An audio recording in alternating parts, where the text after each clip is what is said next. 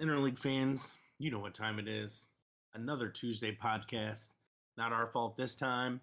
You can blame the Major League Baseball. All Star Weekend brings you an all star podcast with all star hosts, way better than the Home Run Derby. Welcome back, Spags. Excited about All Star Week. Maybe we'll tell them how much money we lost through All Star Weekend. Maybe we won't. Maybe you'll have to wait to the end to hear that, to listen to the whole thing. Like and subscribe. Spags the Interleague Podcast, episode 92. Two, yeah, 92. We're getting there. Yeah. So we're at what, eight away? So that's one, two, three, four, five, six, seven, eight. What is that? September? Yeah, so I so I feel like we will we will likely because I know there'll, there'll be some days that I will probably take. So, so It's fair. figure so figure next week, um, we're we're good. You know, so that'd be 93. The following week, like the last week of July, is my birthday, so we may not record on the first, but we could probably get something on the second. Um, but then I know, like the that first that next weekend, like the weekend seventh, uh, that Sunday, like I'll have something going on that night, and that and that's that's my brother's birthday, and so my other brother will be in town still for Monday, and then the 9th is Kurt's actual birthday, so I'm sure we'll do something. Um, so I, Yep. I might take I'm an weekend off. RSVP to 10 day to the suit up and celebrate. Yeah, so so we'll be doing that. um, Nasty Nestor pitching.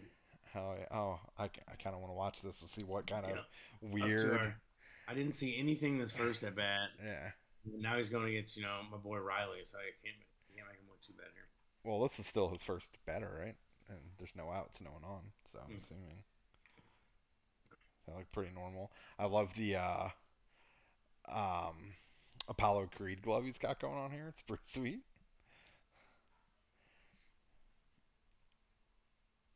I'm assuming it's USA. I, I don't know if he's from Puerto Rico, maybe, or Cuba. That could also be. They all kind of have that flag, and I think Cuba also has the star, like the single star. So maybe that's what See it is. Mr. Cortes. Gotta have like a, a Wikipedia. He's from Cuba. So that's probably what it is, because that's the single star, and Yeah, it says his father won the Visa lottery when he was seven months old, and they were relocated gotcha. to Florida. Cool, cool, cool. Um, yeah, and then we'll have like the Labor Day hol- Labor Day holiday comes into play. Oh, we still got holidays coming up. Nice. Yeah. so we'll we'll see, but I think I think episode 100 will probably come. There we go, Nestor. um, probably pretty closely coincide with maybe like the start of playoff baseball. Ooh, see, we're just all about planning around here Yeah. with this show. maybe right around there. If not, we could probably take a week off or something and make that happen. So I can Yep. figure out the semantics to it. But We're just coming up with good ideas left and right. That- that was- whether it yeah. be for the podcast or home run derby, all star game, whatever it is. yeah, I will say every idea that we've talked about on how this these festivities could have been better. Um, you know, we're pretty spot on. Yeah. Um, Are they talking to him? uh, I don't know. I have it turned down, so that way. I thought I just heard like heaters on the way, but I haven't like. I feel like I haven't heard commentary. I have it pretty low. Yeah, so that way the the He does audio doesn't get picked up on the in. recording. Yeah, but it could Oh, be. yeah. Yeah, I'm assuming it's not normal. Uh, yeah, that looks like it's audio. Oh, he's talking to the catcher. uh, Cortes and Trevino are talking to each other, or Yeah. the announcers are talking to Trevino. No, it's that looked like they were just talking to each other. Yeah. Oh, okay. Now the announcers are talking to him. you- They're all talking. Did you see that wind up?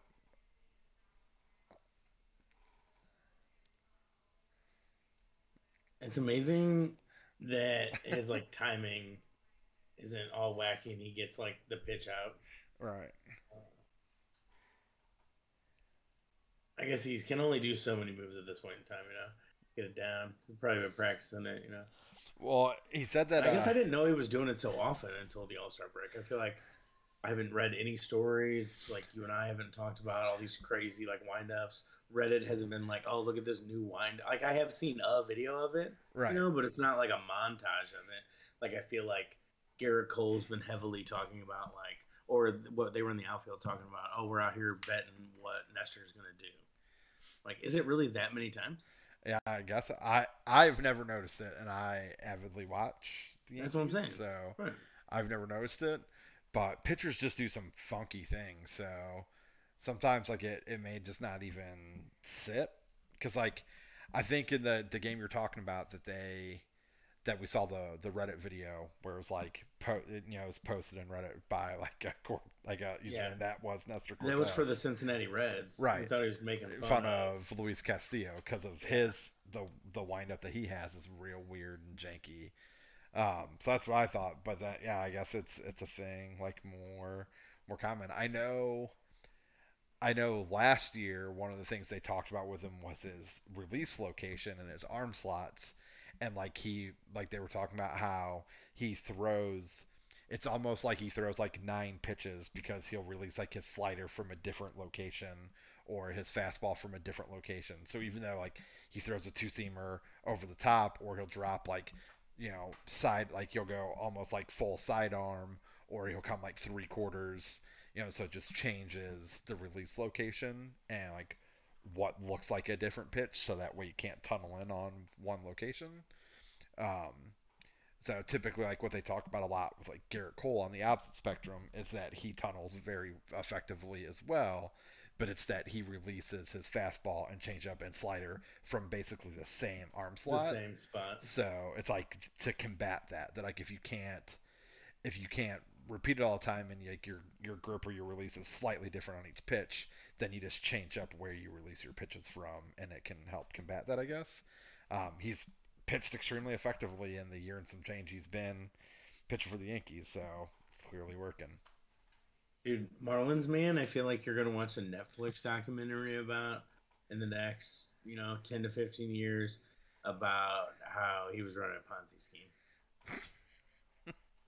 you know, Yeah, I don't know where what like I don't know much about like how he got his money, but he's, he's, like definitely an attorney, I think. yeah, he's definitely at everything.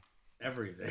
Yeah. and And like he- I just noticed him too. Yeah. Like I haven't like And it's like I guess paid that close of attention. Just all of a sudden, I was like, oh, Yeah, like, where's and, Like, oh, and it's that same seat Yeah. always like slightly off center. It's like how does he just have it be available for everything? exactly. Like, how does he know who has who owns I that know. ticket? Yeah, like it's crazy. At this point in time, they're like, "Oh, hey, Marlon, man, you know, it's a big event. You want, you got your seat? Yeah, I, maybe. I don't know.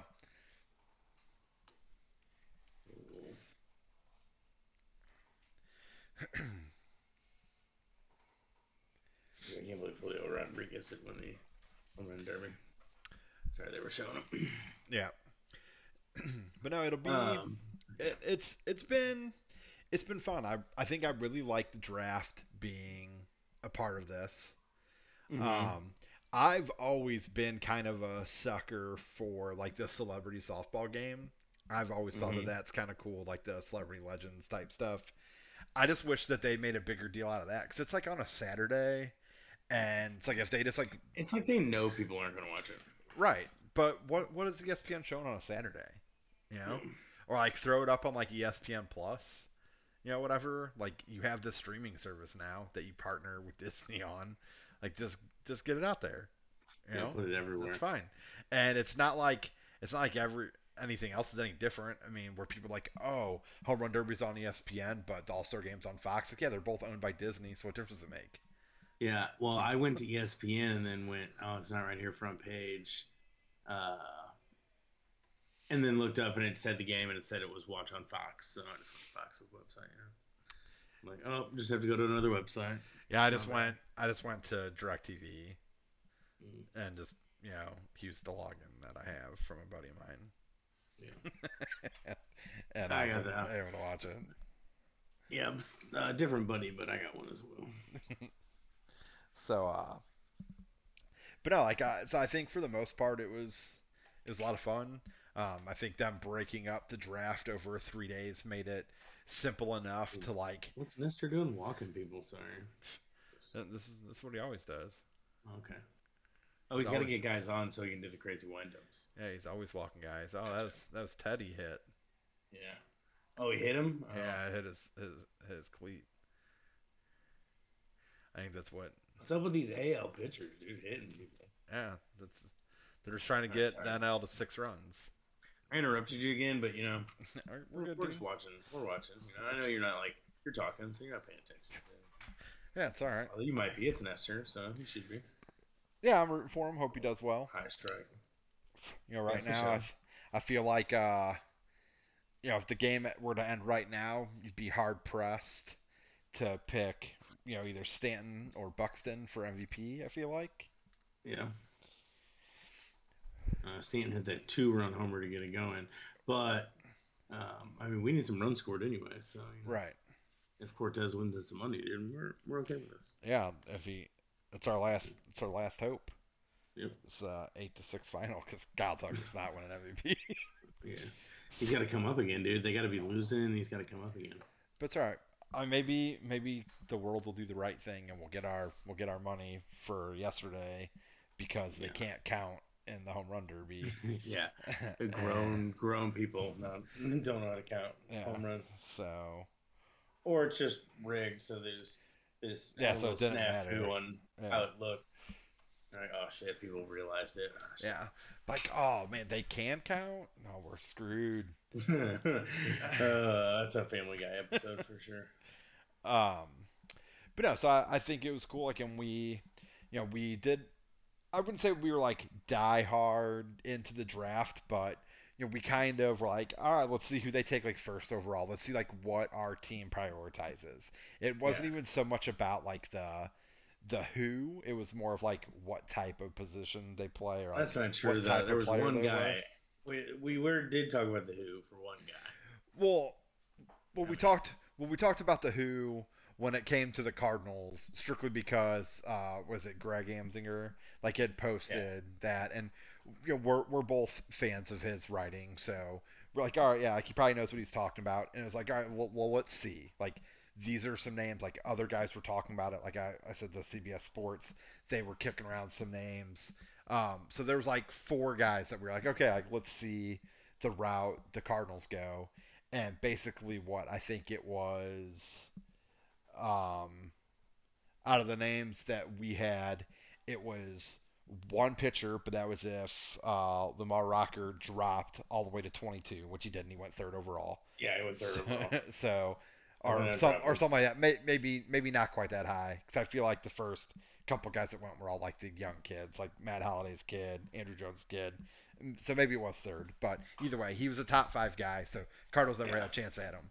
But then the other two guys they talked about was a catcher, which we feel like made sense, and then the other one was like uh like you know a guy that they were comparing to like the equivalent of a left-handed Aaron Judge, and we're like cool like left-handed power bat that plays the outfield.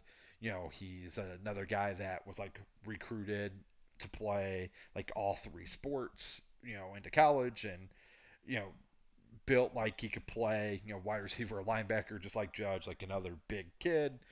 And so it's like, all right, like the, these decisions make sense. Uh, what was it, like Spencer Jones as was the outfielder, or Daniel yeah. Susac was the catcher.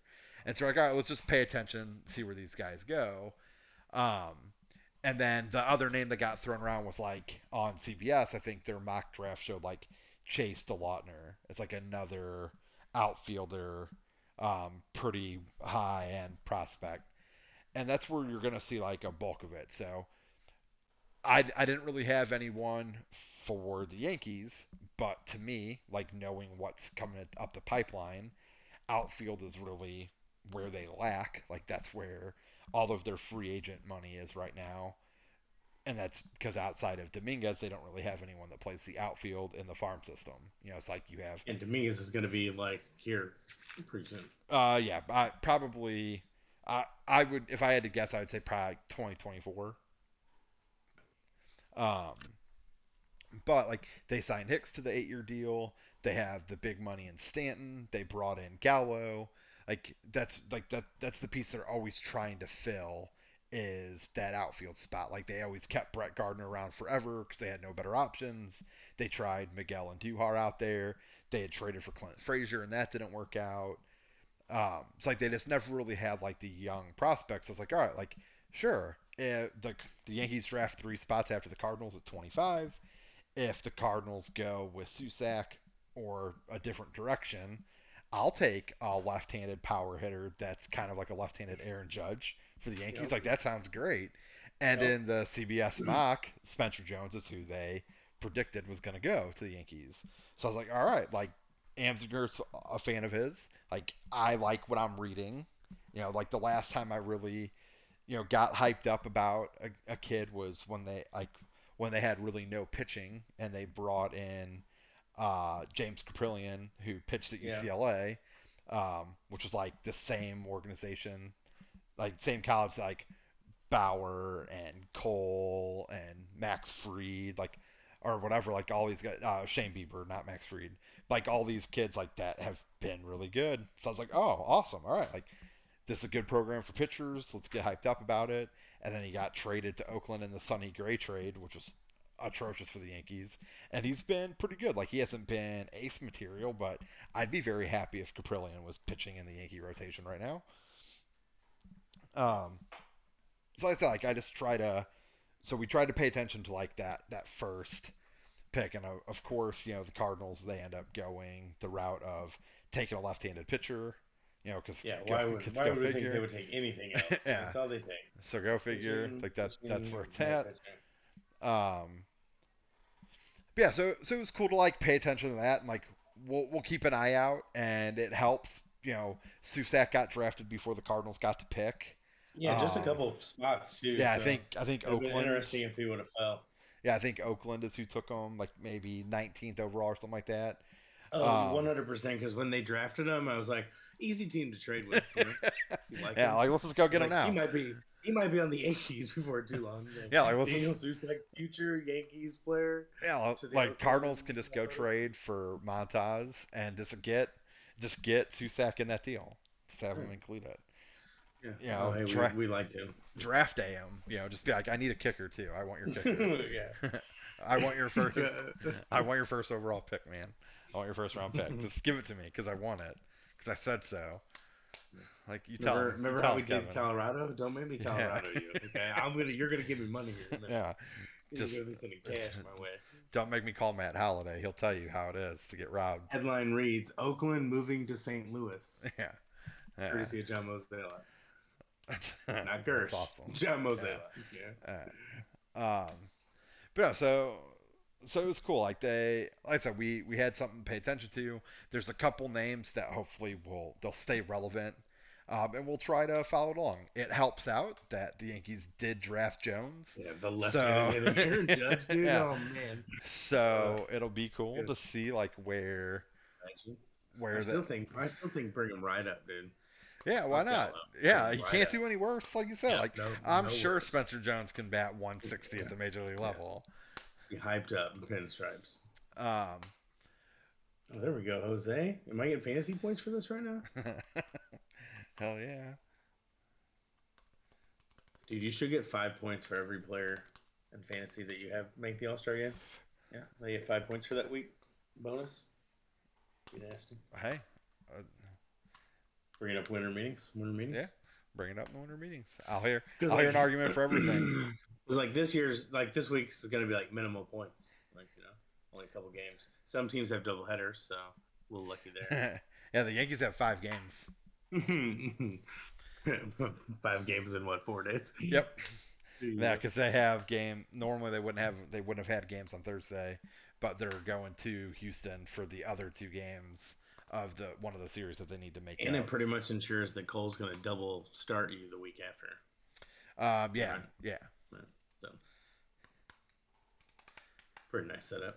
Yeah, I'm not. I'm not complaining. Um, and it, it's just like situation where you know, you have Trevino. It's five games that he might get to play. You know, so right right away, you know, they're you might be facing the guy that their catcher only has three games, so you may just pick up games in hand naturally because you know your your guy is just playing for a team that has extra games. Now, with it being a doubleheader, I doubt Trevino plays both games of that doubleheader. Yeah. But And I've been playing Sean Murphy. Your brother dropped Sean Murphy at some point in time, and it's been the greatest thing that's happened to my team. Trevino's obviously still on the team, but yeah, Murphy's pretty good. He's Yeah. pretty good. and He's available. He's available in MLB. Cardinals just need to go out and get him. He's the other guy. Yep. He's the second uh, part of the three pieces I think that they should get from Oakland. Um, yeah, so I like all the pitchers, but I kind of like the Blackburn who pitched tonight too. Know, All Star, good stuff. Oh, from Oakland? Yeah, Yeah, I forget. Um, I think what is it? Paul, I think. yeah, Paul Blackburn. Let's see. Because the other thing is their contract. So, yeah, so Blackburn's another one of those guys that is getting ready to enter arbitration. So that's the big problem with the players that I think that they Oh, should go after. Two run homer tuck. Oh, this could be big.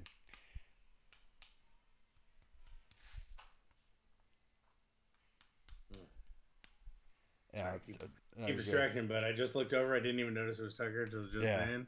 This could be big. So Yeah. for everyone listening, why we're distracted, we we picked five bets for the All Star game, and our our long shots were Kyle Tucker to win MVP, and then that the AL beats the NL eight to six.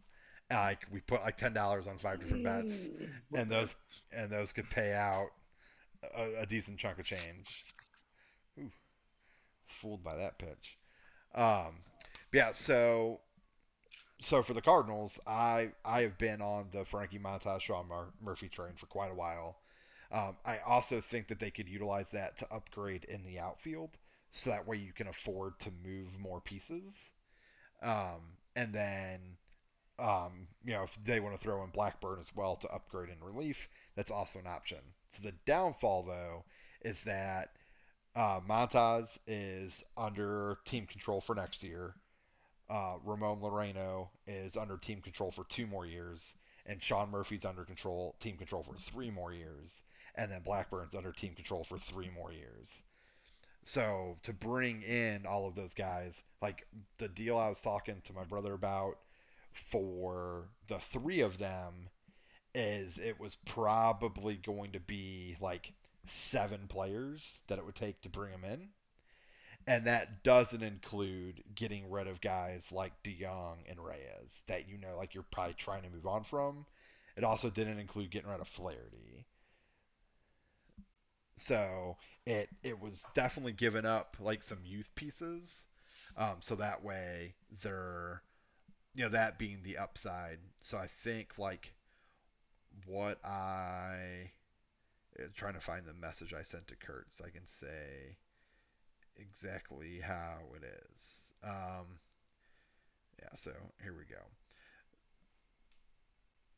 So I I didn't worry about Blackburn, but we we could we could maneuver off of this to include that for sure. So I said was I think catcher's the more important upgrade, which is why I favor Oakland. He was looking at he had made the point to go out and get a pitcher and an outfielder. Um, and I I think so I think catcher is the more important upgrade, which is why I favor Oakland. I think Montas, Murphy, Laureano certainly upgrade the team. I was like, you probably give up a pitcher in either Thompson or Liberatore, an infield prospect in Winn or Walker, an MLB ready outfielder in O'Neill or Carlson, and probably three additional prospects. I'd guess Burleson, Herrera, and another pitcher. Um, you might be able to forego the other pitching prospect and include Paul DeJong and Alex Reyes. Um, and that would get you Murphy for three years, Laureano for two, and Montas for one before any free agency. Um, so the the downfall is so the hope is that they would take on DeJong's contract, which is nine million for next year, but that nine million is probably more than those like than the three players from Oakland will make combined. Yeah, you might have to kick. now you're talking about kicking them in cash. Right. So So if you're if you're not going to shed your like your way of at least like half of DeJong's contract, you're probably um not it's probably not really that worth it in my opinion. Um, so what I would like to do, so my play, I think it's just Burleson Herrera and you add another pitcher, um, probably someone further down the prospect list that's maybe a little like not like a it's not like a Woodford or you know it wouldn't be Thompson and Liberatore like it would just be one of them. And then someone else like maybe it's even like a, a Pallante or you know um what's his name? Like an Oviedo. Someone that you're like okay like they've seen major league time. They're you, you think you kind of know what you got we we won't give you like you're not getting an ace but we're not going to give you a lottery ticket. Um, like this will be serviceable for you, and then they can rebuild off of that. Like having a pitcher, you know, an outfielder that can replace the Reno that you know, like in in Carlson, um, would most likely like my my thoughts is that they would probably it would probably be like Liberatore, Winn, Carlson, Burleson, Herrera, and then like Oviedo would probably be like my thoughts. I don't know. John Mozeliak at one point in time said that you'd have to pry Dylan Carlson from his cold, dead hands. Um, well, yeah, but I guess that's easy to do. After it's going to cost him his job because I I think if you make You those think additions, Someone's going to cost him his job. yeah, I I think if you make those additions, I think the Cardinals easily win the division. Like if you add Montas and um, Murphy and Laureano, I think the Cardinals easily win the division. Um, and I think that like starts the domino effect. Like then you don't have to worry about Arenado leaving. Um, you haven't broke the bank because the pieces that you brought in are all under team control. So you have some time to figure out your finances. Um, you're yep, they're they're going to be ARB eligible, so sure that maybe they get raises, but you're moving some pieces that are the same way. Um, you know, and Carlson and um, you know, and Carlson or O'Neill, and you move you move guys that like their clock's kind of already started, but you you just have like this logjam, like we talk about all the time, that's either at your pitchers or at the major league level in general and if everyone thinks that Soto is this great fit for the Cardinals because of what he does and like that he makes the team so much better, but Juan Soto, like to keep him long term, like sure you get him for two and a half years, you know, because he's under team control as well. But he already makes seventeen million dollars. Like he's making as much as Aaron Judge is, Yeah. and he, he's probably only going to get more in arbitration. So he's not Yeah, I he's not really saving you money. Like it's a like you're bringing in a big name free agent. Like that's that's where you're at. Um, and if the contract that it's going to take to extend him is more like is north, million. yeah, is north of what the Nationals offered. like all you're doing is breaking the bank. Like if people were mad about the deal that they were going to offer the Pujols, Bulls. yeah, like what do you think is gonna like? I mean, I guess maybe your argument is that Juan Soto is like what 23 years old or something like that. Yeah. So you you know, 15 years he would be 38 at And the end of his contract. And you're out of the Goldschmidt deal in a couple years. You know, Yeah, I mean you got three years left, there. right? So you, but you're gonna have this kid for 15 years, so you know. right, I'm I'm saying of those years you're not. You, you can do something else at first base. So what I'm saying is that if you're gonna go out and make a splash like that, your intention should be to win now. Like you Yeah. absolutely have to win a title while you have Arenado, Goldschmidt, Soto. Yeah. At But- least one in that yeah Right. three year period. But Sure. but in doing that trade and bringing in Soto with what it's going to cost you, you can't you no longer have the ability as the St. Louis Cardinals. Not th- yes they do. Like they make more than enough money the DeWitts do.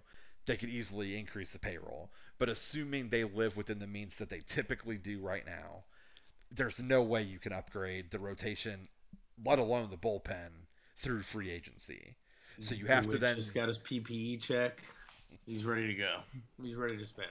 Yeah, so you you essentially need to to go out and add pieces that are like so to me like that's where I would like to see the Cardinals be willing to like flip DeJong and like Reyes and like okay like you take DeJong's you take DeJong's contract or like you know DeJong and Hicks like all right you take DeJong's contract and we'll give you this young fireballer that's under team control and we get uh, star-studded relief pitcher closer like uh, Raisel Iglesias you know, from the Angels, you know, something like that. Like that. That's what I would like to see them try, like in other ways. Because right now, like you just, you know, look, we've talked about it so many times.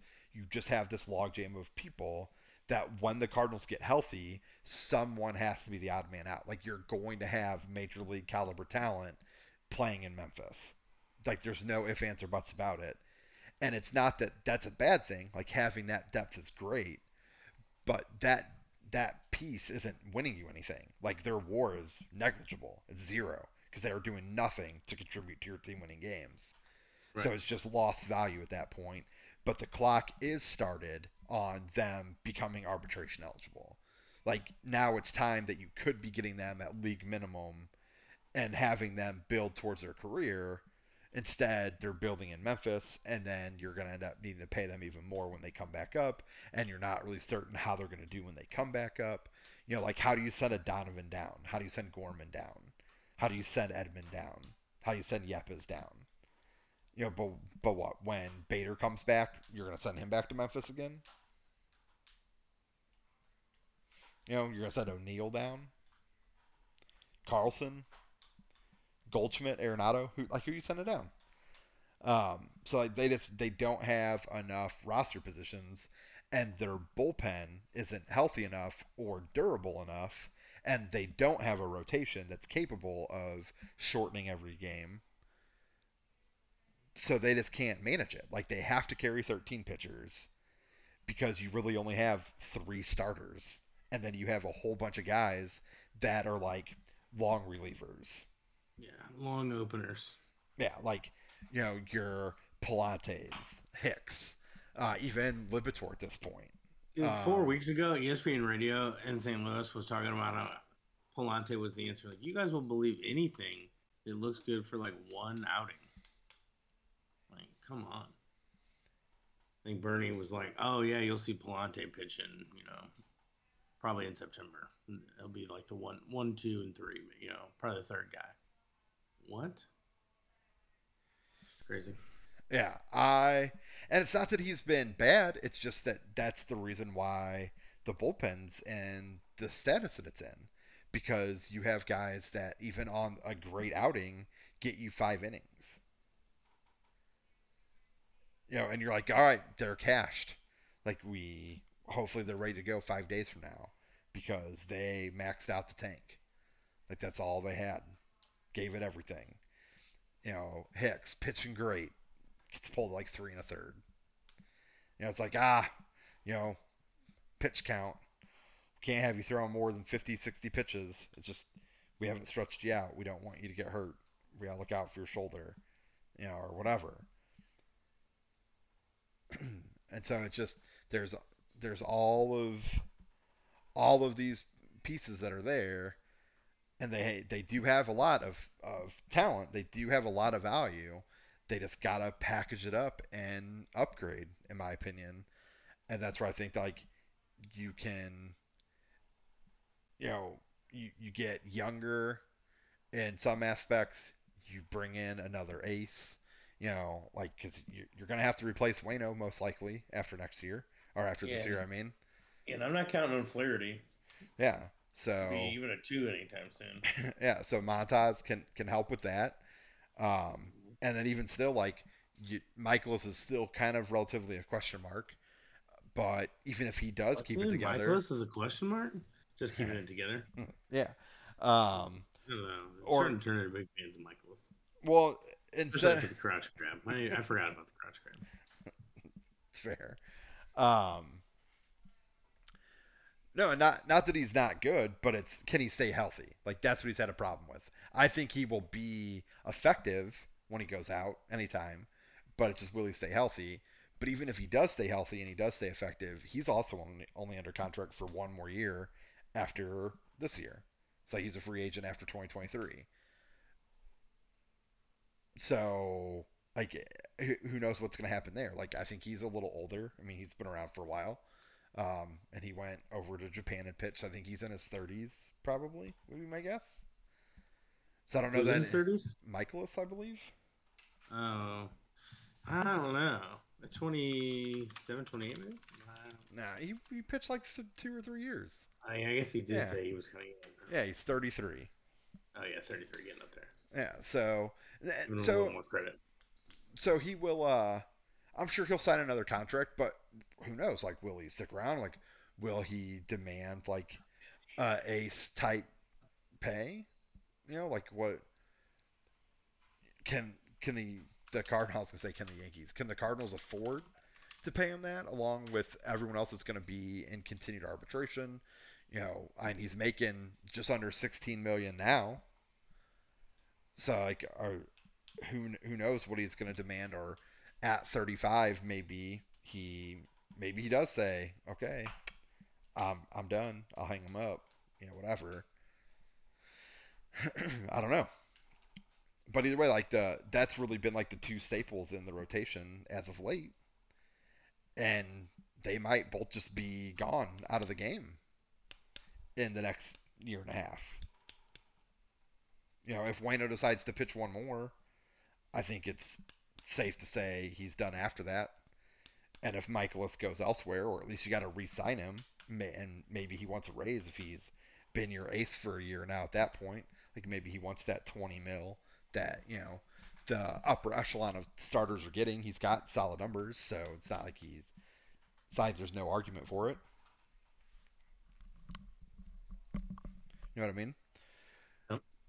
so it, it's just like they gotta they gotta start to find these solutions. And you know you can't you can't carry nine starters. So you know if you have Flaherty and Liberatore and Hudson and Woodford and Thompson and Oviedo and Pallante, and, you know like these are seven guys. Uh, Angel Rondon, who's pitching down in Memphis still. So you have seven or eight guys that are seeing major league action. Um, you know, you're you're talking about extending like extending Hicks and stretching him out. talked about doing the same thing with Reyes and him going back to being a starter. Um, so if if that happens, like now you're at nine guys that have seen significant major league time, and are not significant, but have seen time in the majors and have pitched effectively enough that they could be the back end of a rotation, but you don't have an ace.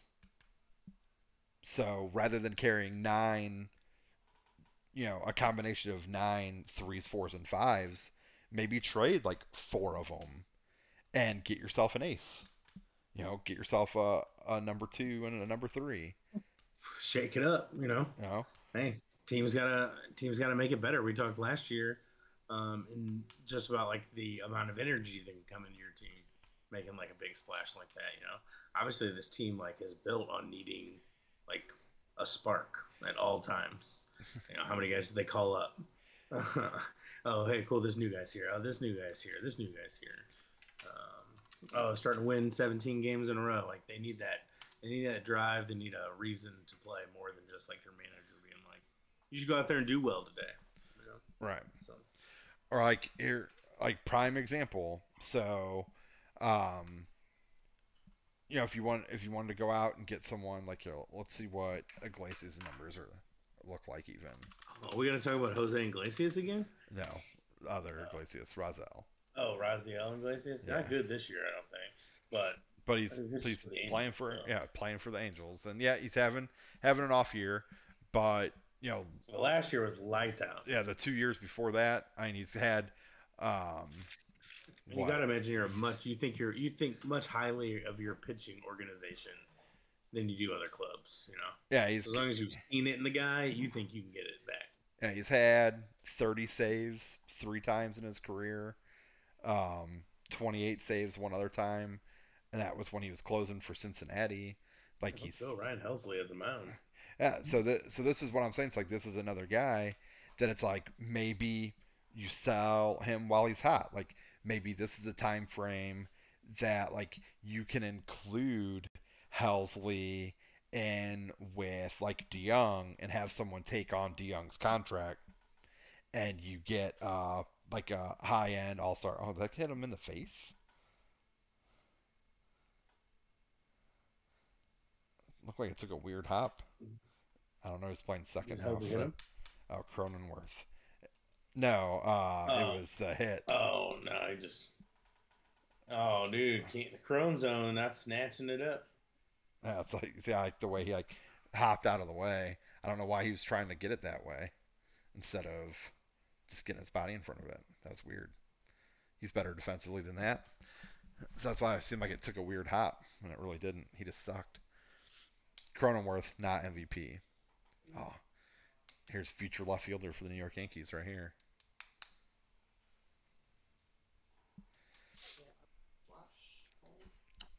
Um, but also in the same way that we were saying, like, trade Reyes when he was lights out, trade Gallegos when he was lights out. You know, do so is. Helsley the same thing? Is this just the that next Hey, he's an all star. iteration? You should just Yeah. trade him up. I don't know, dude. You're, you're about to run out of them, so you, got, you might have to keep one. maybe, and and I don't know. I don't know what you get, and like maybe it seems pointless to, you know, trade away a guy that's having success to go out and get another piece, you know, that plays the same position. Like is get a package of guys, though. right? But well, maybe not from the Angels. Right. Well, so the and the idea for me is that you would be willing to you, especially if like you can get them to pick up. So Iglesias is under contract for three years and he's at 16 million a year.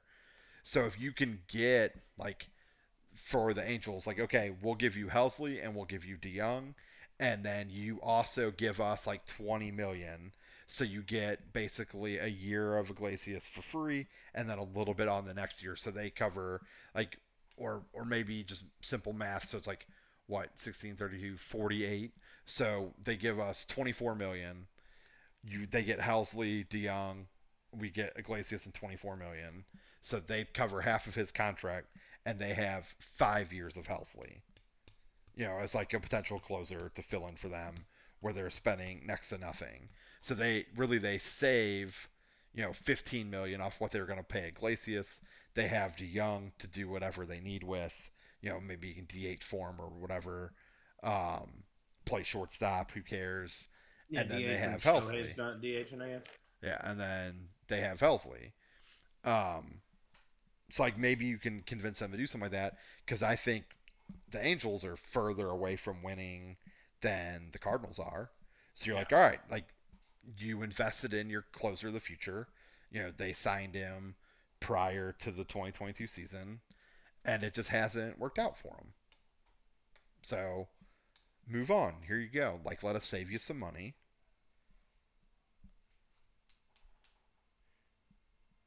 You know, no harm, no foul. Yeah, I like it, but Cardinals closer curse. He'd be good for a year. We get hyped up about it, and then And then he'd be he'd fade off, and, then- Yeah, fade see, off. And uh, He's he's pitched really well in the NL Central. You know, like Sure. Iglesias has a ton of success there. sure, You know, for the uh, yeah, he's a, a high strikeout guy. Like his Ks per nine have been north of 12 each of the last four years, north of 10 each of you know the. It was at 9.8 and 9.5 his rookie year and his second year in the league, and those are the only times he hasn't been north of 10. Um, he's pitched over 65 innings every year, outside of the uh, pandemic year, and even then he pitched 23 innings. So you figure if it was, you know, a third of a season roughly, you know, 60 games instead of 54, or 60 games, 54 is a third of a season. So he would have been around that 60 to 70 mark. You know, he's at 32 innings pitched already this year. His Ks per nine still high. Um, he's not really giving up a lot of home runs. Hasn't really walked a lot of guys. You know, his whips relatively low, just over one. That's pretty good from a reliever in my perspective. You know, ERA is a little higher, but the Angels haven't really been all that great, especially as of late. So, I I don't think a four or five ERA is atrocious for a reliever because it's so hard to get it to go back down after you let up runs. Yeah. It's like one or two bad outings can really inflate your ERA as a reliever. Yeah. So I don't know. And, and maybe maybe Iglesias isn't the answer, but something like that is like that's what I think the the types of moves the Cardinals need to look at doing. I don't think that there's one trade that's like the end all be all. It needs to be a series of events that basically shed some depth to really improve the product that's at the the MLB level. And it not not say that they aren't trying, you know, or anything like that, but Steven Matz isn't the answer. Trading for J.A. Happ and Jon Lester isn't like another move like that isn't going to get it done this year. Can they win the division? Absolutely, but the NL Central is so soft. Sure, whatever. You know, maybe Goldschmidt and Arenado will be happy to finally get a division win under their belts and not be a wild card. But hate to break it to you, if you're the worst division winner, you still play in the wild card games. So who cares? like, congratulations. Like, yep, you get to host that, those games, but you're still going to have to go out and win a three game series before you play one of the top two teams. So, do with that what you will.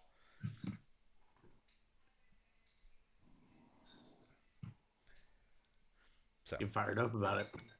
Yeah. Mo. Yeah, I just, I don't know. Like, that.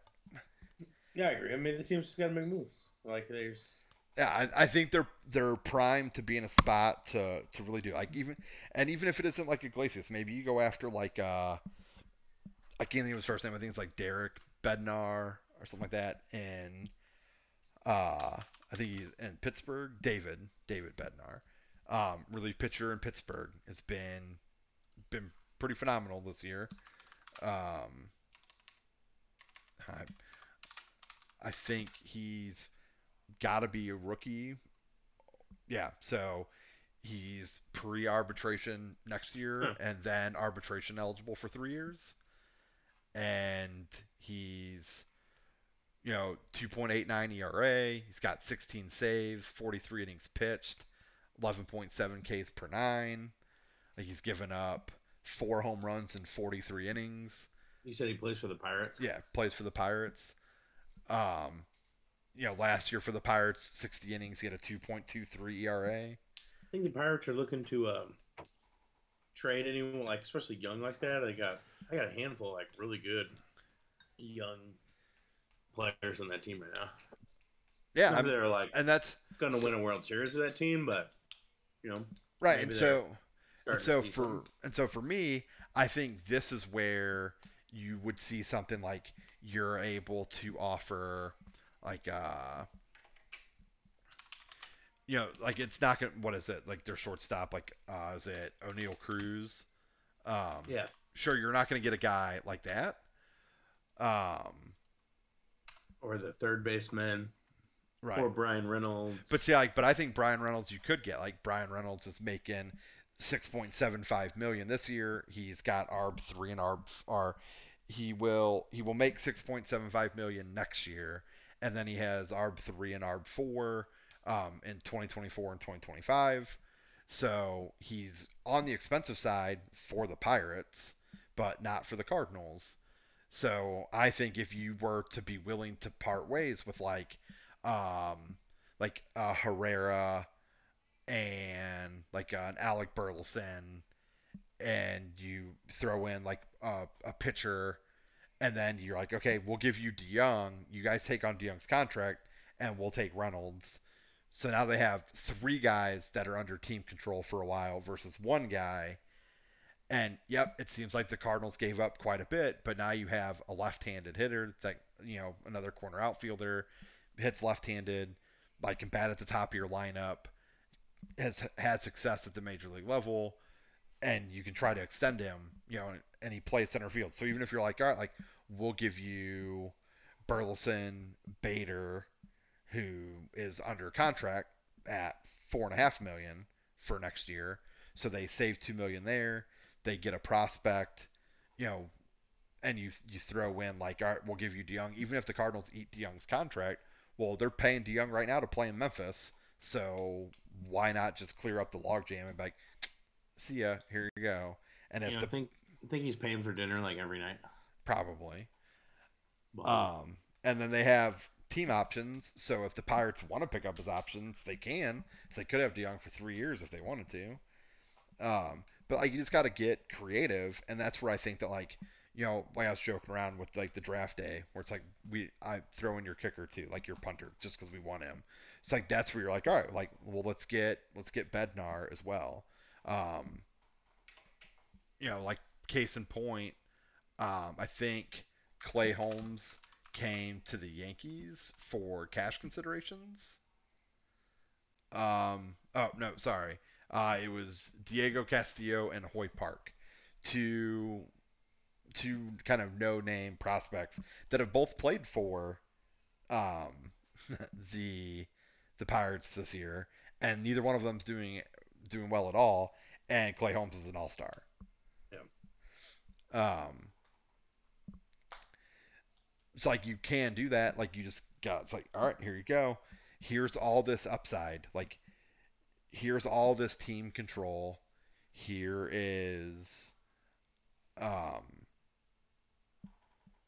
you know like the these long-term options that you can stay inexpensive you know the pirates way for quite some time essentially and i think Yeah, the so- cardinals have a lot of those guys um, the so I thought I said so. Uh, it's the Pirates have maintained a sky high as an MLB trade rumors asking price in any trade talks, which is why no trades have come together for Reynolds.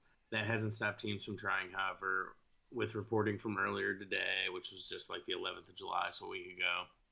Um, the club rejected offers on Reynolds as well as closer David Bednar. It's always seemed like the Pirates would hang on to him, but the IL placement effectively closes the door on whatever chances there was. Because I guess he had some shoulder discomfort, so Brian Rose is on the IL. Yeah. Which they could still trade him on the IL, right? But right but teams are not going to pay as much if they're not going to have him for as long and Right. depending on what's wrong, you know. Like Frankie Montas is the same way, you know, like had the shoulder discomfort, but he's expected to come back and start for Oakland coming right out of the All Star break if you go on the IL right before the All Star break, is it days or games? days. Days. So yeah. Anyone can be a little hurt right before the All Star break. Then. Mhm. Yeah. So it's uh yeah, but we'll we'll see. Like they have, I I think that there's continued opportunity, um, for the Cardinals to gain ground. I think that they're completely capable of winning division with the team that they have. I just don't think they're gonna compete with those top tier teams. Like I don't think you're gonna go into a five game series against the Mets or the Dodgers or the Braves and win that series. You know, um, and even like looking at so what um, the wild card right now is Atlanta, San Diego, Philadelphia.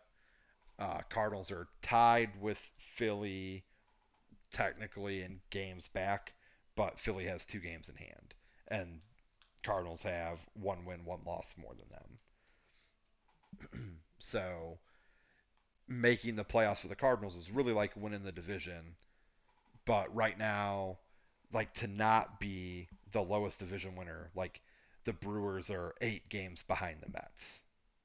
So you're not really close of at you're not avoiding that NL wildcard weekend type deal for that three game series. And right now, if you do win the division, you would be playing Philadelphia, essentially. Um, or I guess technically Milwaukee would be in front of Philly, so you could even end up playing Milwaukee in that three game series, which would be great. But then you're gonna have to go play the Mets, or you know if the Braves catch them, you'll you'll go play. You know you'll you'll go play the Braves, and then you still have the Dodgers looming. And I don't think the Cardinals match up with those teams in a five game No. or seven game series. No. Um, and I think it'll be hard pressed. Like I think beating the Phillies in a three game series would be tough. I think beating San Diego in a three game series would be tough. No, Beating dude, Atlanta. Will just lay down, dude. So, yeah, Pujols is there, so he just won't do anything. Um, that guy, come on, dude. Pulls is my favorite player. Stop doing that to him. right, but I mean the Cardinals just lost back to back series to Philly. Well, I guess they split the four game series, but in the first three games of the of each series, Cardinals lost two out of three. Um, they just lost three out of four to the Braves. Like they've had success against San Diego, but I think that kind of came out of nowhere and was more of a surprise to to anyone than anything else. Um, so it's like there there's no way that they have to feel like the team they have right now, if they make no moves in the next two weeks, is going to legitimately compete for a World Series. There's just no way they can feel that way. And if you if you aren't trying to do that, then what are you what are you trying to do? You know what I mean? Bringing in Juan Soto. That's what we're trying to do. Um, yeah, I mean, and then it's, and I, I feel the same way about even like the Yankee situation. Like, yeah, you're 64 and 28. You have the best record in baseball. That's amazing. That's great. But you got to figure out some stuff. Like, you just lost two out of three to the Reds. You've lost three series on the year. One of them was to Baltimore. One of them was to Cincinnati. One of them was to the White Sox. None of none of those teams are currently in the playoffs. So great. I mean, I so I guess technically they've lost a one game series to Houston. So they've lost four series.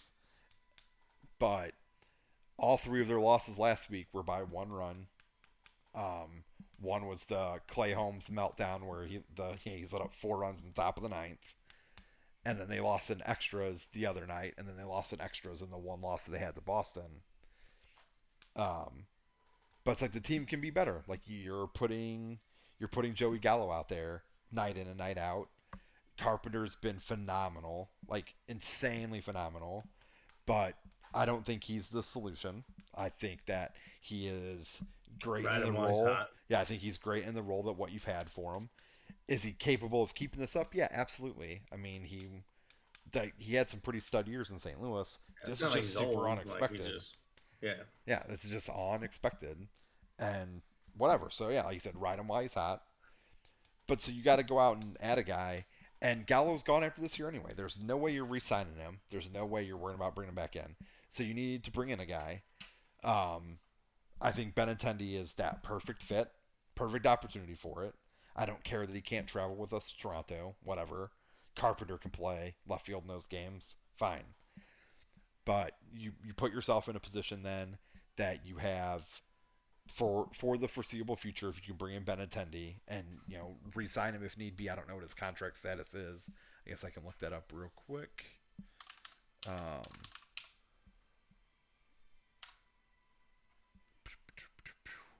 uh, so he's a free agent at the end of the year.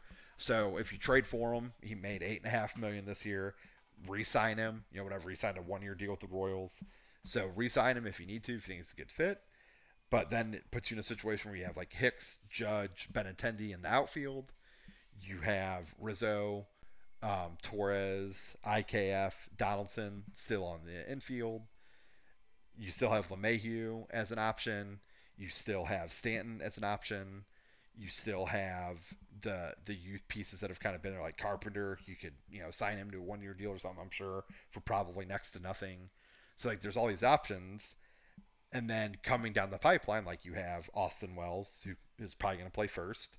You have uh, Anthony Volpe that can play shortstop or third. You have Oswald Peraza who can play shortstop. You have Jasson Dominguez who you're going to put in the outfield. You're you know, if if Jones is is everything he's cracked up to be, you figure he's maybe three years away as well. So you're talking like 2025 that he's up at the major league level as another option. Um, you know, well, like if you know Hicks and Benintendi are gone at that point, and, and then it's Jones, Dominguez, and Judge out in the outfield, and you could have an infield of Wells and Torres and Peraza and Volpe. Like that's the youth movement for the Yankees. Like it can all be there, and then you still have a, like all of the pitching because Cole signed for 850 years. You know, you have all Cort- years. Yeah, you have Cortes. that I think he's I think he's a little older, but I think he's still like not even ARB eligible yet. Um, so he's only 27. I thought he was closer, like I thought he was more like 29. Um, so he's only 27, but then you have him for three more years with our arbitration eligibility. You got Jordan Montgomery still coming to his own, and then you still have like Luis Gil, Clarke Schmidt, Michael King, like all these guys that were your high touted pitching prospects. You still have Jameson Taillon for a little bit. So it's like, all right, like a couple years away, like here's where at. So now you can just start to build on. Well, let's bring in, you know, maybe some more dynamic starting pitching as well. So I think Benintendi checks off like a big box to get you through where you need to for the next couple seasons, and then you just start to focus on solidifying your rotation. You know, and they, the, I feel like the Yankees are right back into being, you know, perennial contenders for the World Series. Whereas like right now, uh, up until this year, it felt like they were fighting to make the playoffs in a very tough division and trying not to have like an early exit into the playoffs. You know, like 2017 kind of came out of nowhere with a, you know the seven game series with Houston. But after that, it's been early exit after early exit. You know, 2018 first round loss to the Red Sox. Uh, 2019, I think they had the first round loss or no, that was the ALCS loss to the Astros again. Uh, 2020 first round exit to the Rays. 2021 wild card game loss to the Red Sox. Or I guess it was a second round game for 2020 to the Rays. I forgot the three game series that everyone played where the Yankees whooped up on Cleveland somehow. Mm-hmm. Yeah, because I think that was Bieber and Kluber maybe that were that pitch. now. I don't think Kluber was in. I forget. It was Bieber and somebody. Clevenger? Uh, maybe. I forgot. I feel like it was just like another like high end starter. It has to be Clevenger. Um, let's see. That's not what I wanted. This is what I wanted, I think.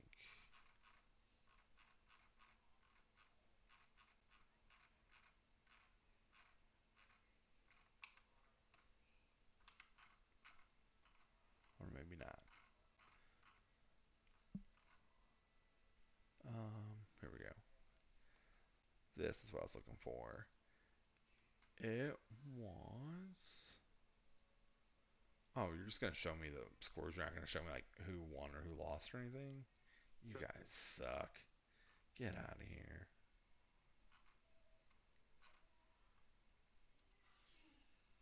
Here, let me can I just go to like the Cleveland Indians page? Can I see their pitching? It was. Um, I to see their postseason stats, man. What's going What's going on here? This is garbage. Um, all right, we'll just look. So it was definitely Shane Bieber and then yeah, could have been Clevenger, could have been. I just can't think of who else would be on that team. Uh, could have could have been Civale, could have been Carrasco, could have been Plesac. Mm. But they had a pretty good rotation. That's a I think that's a big reason why they uh, you know went 35 and 25.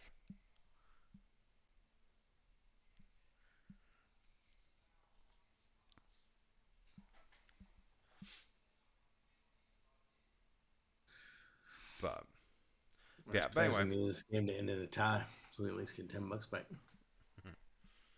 Or some runs if we start scoring. Jeez, where'd the juice balls at? Yeah, they gave them up after you know all the all the home runs.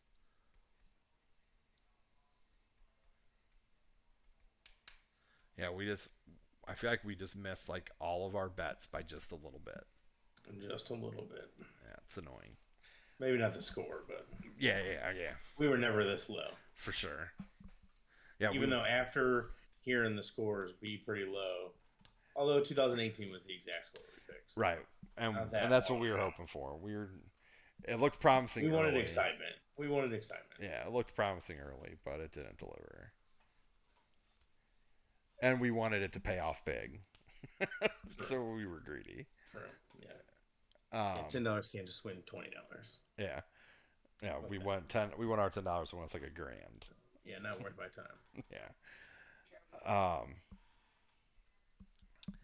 But no, so, so, so, so I think I think that there's plenty of opportunities to move for for both teams, um, and I think like the surprising part, like we we started to get into it, like talking about the draft. So the only other thing I've really done was just kind of take a look at like the amount of picks that they had and then what they drafted with the picks. Like not not in terms of like quality. I mean, I will say, um, you know, the Cardinals they drafted six guys that were sorry seven players that were in the top 250 in terms of prospect ranks um, with their 20 picks, and the Yankees drafted four.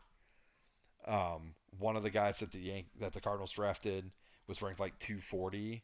He's a pitcher that's coming out of high school, and that was like the 20th round, like their last pick. Um, he was like 607th overall out of 616 picks. Um, there's the possibility that he doesn't sign. He's like, eh, I'll just go to college and try to up my draft class.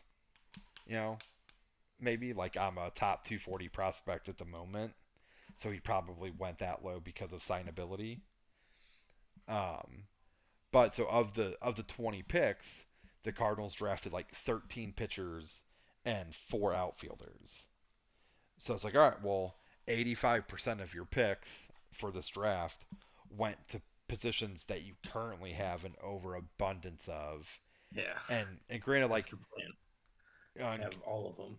Right, and granted, like some of these guys are probably you know a few years away, so you don't really know. But like a you know a decent amount of them were like college juniors and seniors. So these kids are you know 20, 21, 22 years old. Um, some guys born in like the late 90s, so you know more like 24. Um, but you're you're you're not wanting them like yes, they aren't going to make an initial like an immediate impact into the major league club, but they will.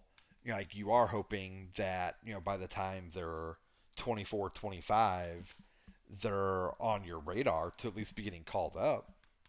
You know, you're not you're not hoping for all these guys to be Ryan Ludwick and spend six years in the minors and then get called up as a 28 year old and then be a 34 year old free agent that you can sign for next to nothing. Like that's I I imagine that's not what they're hoping for. Like you're trying to hit on a few things. Um, and really, there's a strong possibility that probably everyone after the 10th round probably doesn't make it to the majors anyway. Like you probably don't ever really hear of them at all. Yeah, super rare. You know, um, that's why like you're you're One only given yeah you're only given like signing bonus value through the first ten rounds. After that, like there's no signing bonus money allocated based on your pick. Um, Cardinals could still sign them to a signing bonus if they wanted to, but there's no money associated with it. Like they weren't given money based on where they pick. Um, whereas, like for example, their first round pick, 22nd overall, signing bonus pick value is 3.18 million. So they can they can sign them for more or less than that, but they're only able to spend like on all of their picks, they're only able to he, sign using X amount of dollars, and if they go over that amount, they like uh, there's penalties of some sort. I forget what it is. but basically it's so that way players don't you know like oh the Yankees have more funds than the Pirates or everyone has more funds than the Pirates.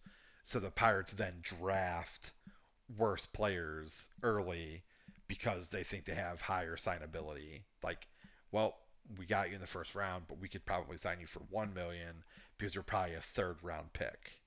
So they're like, nope, here you go. This is what gets allocated out based on where you pick. You have this amount to spend. So because you draft early, you have more money that you can spend versus teams that pick late. Um, so I think like the first overall pick is like six million dollars in signing bonus. So it's double what's even at the end of the first round. Like it so it drops pretty hard.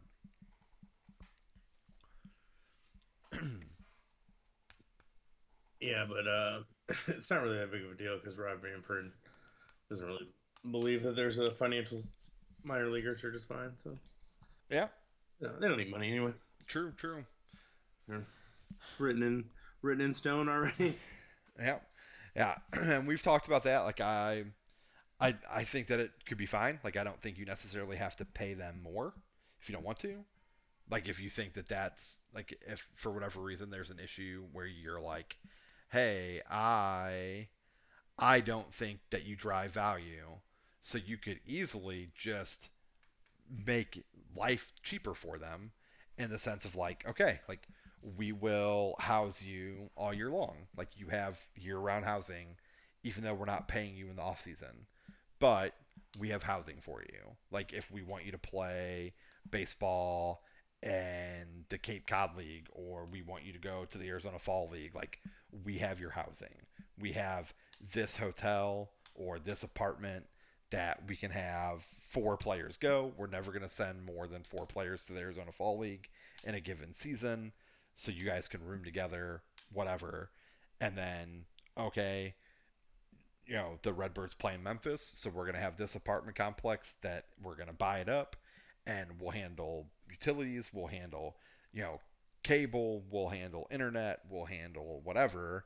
And then there'll be 60 units so you get 30 for you know whatever or it could be 30 breakfast lunch no i mean like they can it can be their own like they pay for their own groceries and whatnot um but you have like the 30 units you know probably don't need to go with 60 maybe you go with like 40 units but you figure the team has call it 30 players and they can just they can have roommates so you need 15 like two bedroom apartments there. And then you know maybe you have four coaches on the team. They all get their own place. You know they can have so now you so you're at 19 two bedroom apartments because then they have a bedroom and they can utilize another room as like an office or whatever if they need to. Um it's like they have just like a little area that they can work at home. Um, so they don't have to like go into the stadium or find some other facility or whatever. Um, and then maybe you have you know just your other various staff. Like if you have a trainer like trainers or you know medical like maybe you have two trainers maybe you have like two medical guys they can room up so you you know whatever so you could probably get by with you know so that's why it's like 60 i think would be a good number maybe you get by with like 20 to 25 two bedroom apartments for a team and then if all of the owners did that, when you travel, you would just stay in the guest apartments at that same building. Yeah. You know, that's a good idea. Like, and it's not like, you know, MLB teams could easily cover that. I mean, a two bedroom apartment to be fully taken care of, and like you can provide furniture, like there can be beds, you can have couches, you can have TVs, like everything can be stocked like a hotel kind of thing. So it's like you don't need to provide any of this stuff. And sure, like maybe as you move down, like if you want to spend less, but typically housing like ML like the minor league organizations like sure maybe apartment buildings in Palmdale, Florida are more expensive because it's Florida versus Memphis, but I imagine that like where the stadium is and you want to be nearby, so like guys can you know just hitch ride or like maybe like Ubering to a game isn't that bad, or you have like shuttle service from the building, like a bus that can pick you up and get you to the game, and they can just pick everyone up from the same spot. You know, Right. like what whatever. Like there's so many things economically that can allow it to happen, and what it allows is these kids don't have to worry about paying for that stuff. Um, so now the fact that they only make fifty thousand dollars a year, but it's just all they got to do is worry about baseball. Like all they got to do is get groceries. If they want to go out and do some stuff when they're at home, or if they have an off day and they're on the road, like they want to go out to dinner, like that's all on them. Like they can buy all their own food, you know, whatever. Um, I think that it's also reasonable that like if you play a day game, like you can you can provide like a buffet dinner for your team afterwards. Like maybe that's more of like a home team thing. So it's just when you're when you're hosting, like you feed your team when they're at home, like you give them a good meal. On the road, they figure it out on their own. You know, like they can go do whatever they want to do. They can go try all the places that they want. Um, know, like you just come together and be like, all right, here, here's the things. Like, if we did all of this, and now you don't have rent, you know, it's like you don't have that thousand dollars a month in bills that you got to pay. Like that goes a long way. You know, like help take care of your family, help grind this out a little bit more. Oh, you have a wife and a kid? Okay, like. Oh, y- You know, like your your parents aren't doing well off and you want to be able to help out with some medical bills or help take care of your younger siblings, here you go. Like this is an opportunity to do that because we got you. Like you work for us and we're gonna take care of you because we want to see you be successful. Like companies pay for people to move all the time. And you're gonna tell me that a multi-million dollar company, you know, some organizations that are worth like billions can't afford to spend, you know, 200k. Uh, you can. It's not like you need to keep paying rent. You're not renting it from anywhere. Just buy the goddamn apartment complex. Yeah, you own it. Like you Right. own it, and you don't owe anything on it. You're not loaning it. You don't have a mortgage payment. And then You it's still equity. Tax on it. Yeah, and it's still equity. Like you can live in a turn around. you pay property tax. Yeah, like and you just turn around and sell it when you don't need it anymore.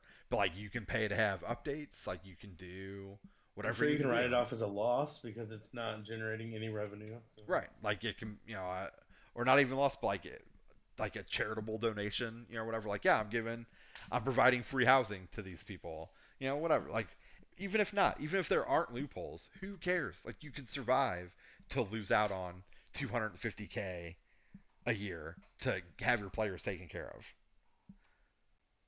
Yeah, and Major League Baseball should have like some kickback. Like, cool, hey, you're gonna have all this set up.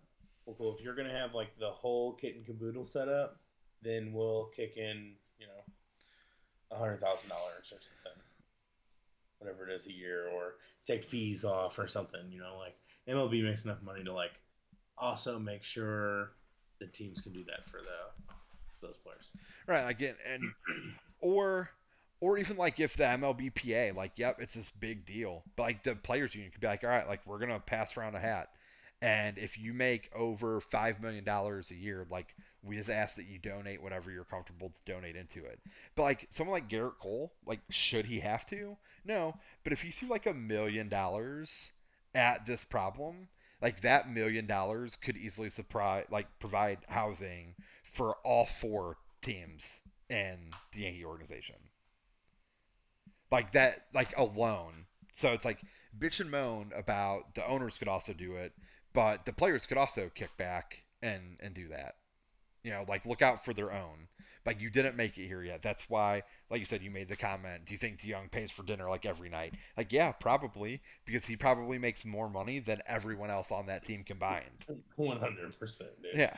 Well, So he's uh, they're they're loving it that he's done. it. Right.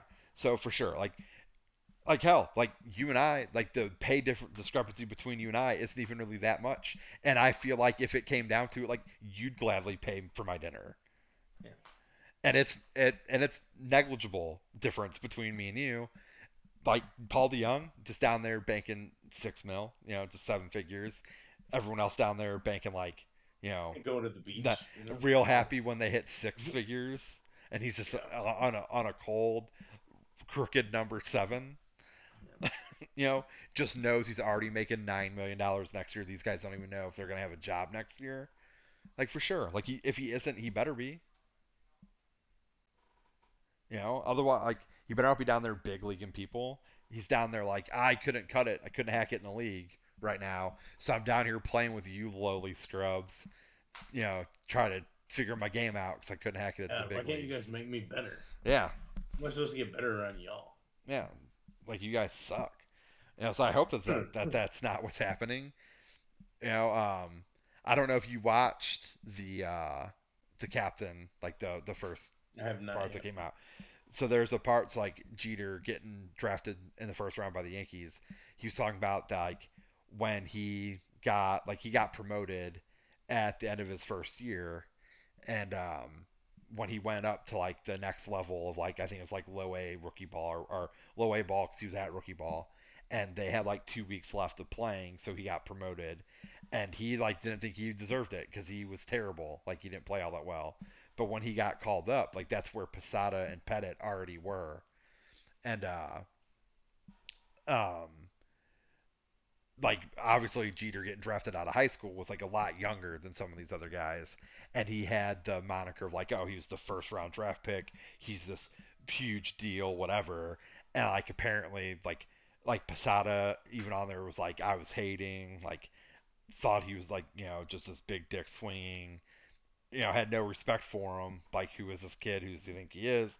And he, you know, Jeter's just this 19 year old kid trying to fit in and make uh, teammates. Not, not his fault. He got, Yeah.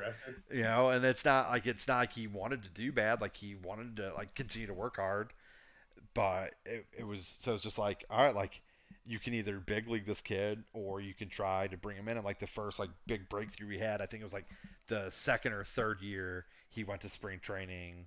I think it was like 94 and or it might have been might have been 93 because I think he was drafted 92 so I think it was like the second year he went back to spring training and it was like Don Mattingly was like on the backfield like working on something and he just happened to be there at the same time and like that was really like the first like tr- like it seemed like kind of like the first like true like professional moment that Mattingly was like, you know, we should run off the field like you never know who's watching. Steinbrenner, you know, might be, you know, might be up in his little box watching. He's like, you never know. Could be kids at the ballpark. It could be fans. It could be scouts. It could be your teammates. You know, it's like you just hustle. Um, and then he talked about a Joe DiMaggio quote where DiMaggio said that he wanted to play great every game because you never know who's seeing you for the first time. And I was like, yeah, like that, reasonable, makes sense. Um, yeah, so I hope Young is, you know, down there trying to be like, yeah, like this is what it's like. This is how you, this is how you can make it. Like this is what it takes. You know, here, here's what you take for granted. You know, and I'm sure that there's like the glamorous stories, like ah, you know, wall to wall buttholes. You know, just Hmm. we're punching them all. It's amazing. but Check your phones at the door. right. Like, you know, you got a girlfriend? Not tonight, you don't. You know, just doing stupid shit. Like, and I'm sure that those stories exist. Like, oh, we, you know, ha, like, rookie got his his big signing bonus, got called up, got his first free agency contract. And, like, we stiffed him with the bill, and it was like 250k for dinner. And you're like, what? How do you spend 250 thousand dollars on dinner? Um, it's like I'm sure that kind of stuff happened, and I, I'm sure he's sharing that, like giving people. Oh, really? God, I'm What? so mad. I, I love that Stanton got it, but I'm so mad because we talked about him being a pick for MVP as well. Yeah. so it's just really, uh, really aggravating. Like the only thing we didn't really, you know, I getting four out of five of our players getting hits in the first inning, I thought was phenomenal. Um, and then Judge just let us down. But we talked about Goldschmidt hitting the first home run of the game. We would have won that bet. We talked about Stanton for MVP. We would have won that bet. We weren't ever close on the score. And then I, I feel like McClanahan and Kershaw were like right there. Easily were in it to strike out too. And we even said that we felt good about the bet if they both pitched two innings and they both only pitched one. So, sorry, I just saw that Stan won MVP, so Close. It, it put me Close. on a, yeah, put me Nice. on a on a tangent. Nice, good for Stanton. Yeah, representing the Yankees well. Um, yeah, so I I don't know. I I don't I forget where I was going with it, but I think we were talking about minor leaguers being underpaid and Manfred's stance on that. Um, and I think we've discussed this before, but I, I just feel like it's a very easy solution. Like in house, I feel like it could just be taken care of.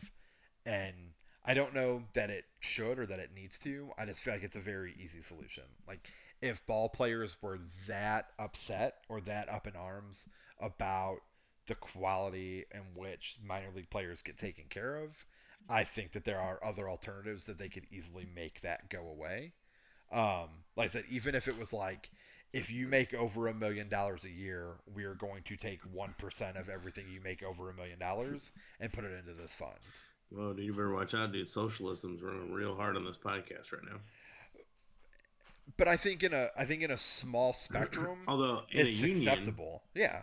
or in a MLB, it's like you just pay part of your union dues. Right. Like that that's just what it goes towards. Like and maybe it doesn't have to be that much, but it could just be like if you make over like you know, it could be bracketed. Like if you're at league minimum, you don't have to pay anything. Like if you're pre-arbitration, you don't have to pay anything.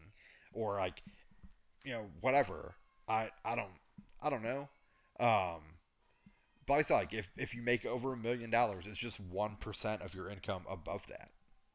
And I don't like, yep, it varies. So it's like, oh well, if I make more, well, yeah, but you you make more, and then you're going to give back more to the people below you that are going to allow this game to continue to flourish. Because if people stop wanting to play it, your game goes away. You know, so at some point you just got to stop worrying about the you and worry about the longevity of the game. You know, like how many how many minor leaguers just give up because they're like, I don't think I'm going to make it, but I just can't afford this anymore. Like, I do want to marry my wife. Like, I do want to start a family, and I don't make enough to allow that to happen. You know, like I'm. It's got to be pretty common, you think, right? Maybe. So, I don't know if they if they have numbers on that.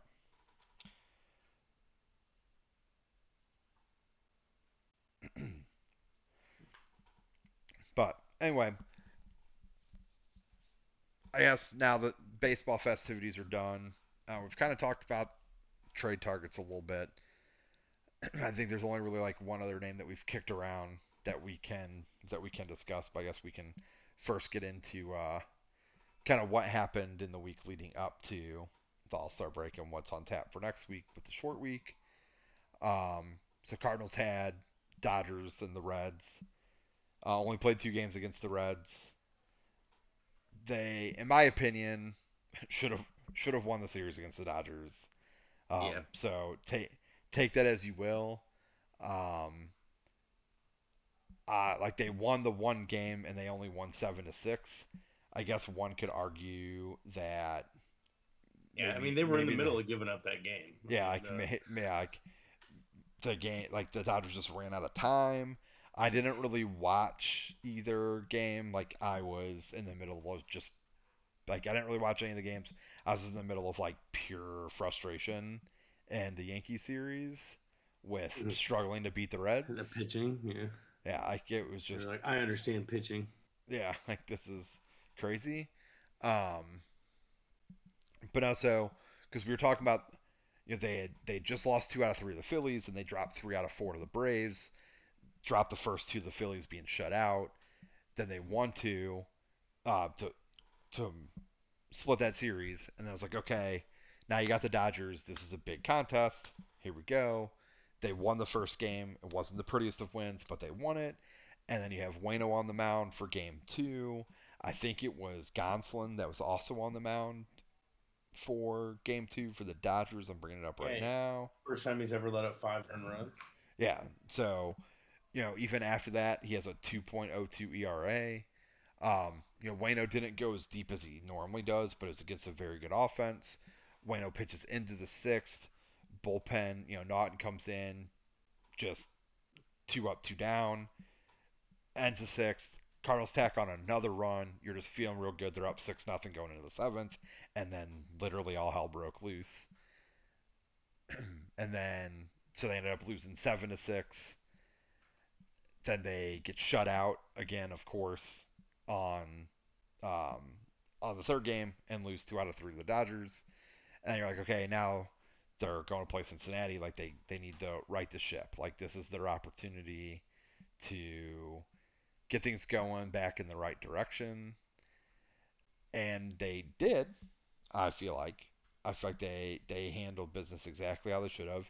It was you know we joked around about it being a little testy because the Reds had just taken two out of three from the Yankees on the road, um, and they were playing good baseball. And Cardinals just kind of jumped all over them, I think. And I think the Reds even scored early in both games, maybe. Um, looking it up now. Yeah, the so the Reds scored two in the first in the first game, and then they scored. Yeah, they scored in the first inning of the second game as well. So Reds scored early. Cardinals answered back in the first in both games. I think one was an Arenado home run. I think one was a Goldschmidt home run. Mm-hmm. Um, one seven to three, one eleven to three, and then the Sunday going for the sweep got rained out. So we'll have to wait and see. Now they have the All Star break, but then you have you go on the road coming out of the All Star break, and they have so many days off. So it's like they have three at Cincinnati, then an off day, two at Toronto, then an off day, then three at Washington. Um, so they they have an opportunity, I think, to kind of tack on.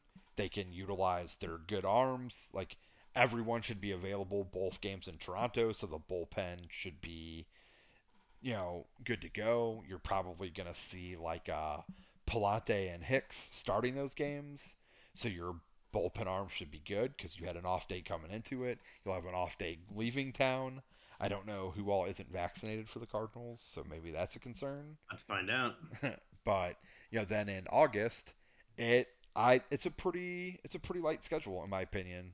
Um, you have the Cubs come in town, then the Yankees come in town. Um, you travel to Colorado, then you get Milwaukee and Colorado at home. So really, I mean, Milwaukee will be a tough series. Colorado's been pretty bad as of late. Um, Yankees are obviously going to be a really tough game. Cubs play play tough, you should be able to beat them. Like that's team you got to be able to win. Um, so then after Milwaukee and Colorado, then you go on the road, three at Arizona. Then you have five games in four days at Chicago. Then you host the Braves. Then you go to Cincinnati. So it's like you have the Yankees over a weekend, the Brewers over a weekend, and the Braves over a weekend. And that's really it. You have like nine games against tough opponents in August. So I I feel like the Cardinals are like very primed to just make a run at things because for really like the next, you know, five, six weeks, they don't play a lot of tough games. Like they don't play a lot of tough opponents. And in all honesty, like September really doesn't get any that much worse. Like you wrap up the season with the West Coast trip to play San Diego and LA, and then the Brewers, and then you get the Pirates to end the season, and you play the Pirates in back-to-back series. It's like you host the Pirates for three, then you go to Pittsburgh for three. So you end the season with six games against Pittsburgh. Um, and then you also play the Reds five times, the Cubs three times, the Nationals four times. Oh, and they have another series against Pittsburgh. So they play the Pirates nine times and the Reds five times in like their last 20 games, 25 games. So like if the Cardinals don't win the division, I don't know. Like they should just sell the team. Ooh, sell the team because their strength of schedule is cupcake. You can't ask for a better layup. You know, to be a half game behind the Brewers coming out of the All Star break, like you should be able to close that gap by the end of the month. I think they should be able to be a couple games up. I don't know who the Brewers play. I mean, to be fair though, you should already be. I mean, yeah. a half game. You've let I, some games go, not just the Dodgers games. Like you've let some right. go. No, no, agreed.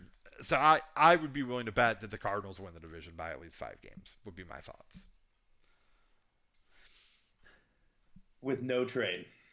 Yeah, probably with no trade. But I still think that in doing that, you finish third in the division winners, and you're going to play a tough team in the wild card. And I, I don't think it'll be Milwaukee. I don't know who Milwaukee plays. I guess I, we can go look at their schedule real quick and see if it's kind of similar.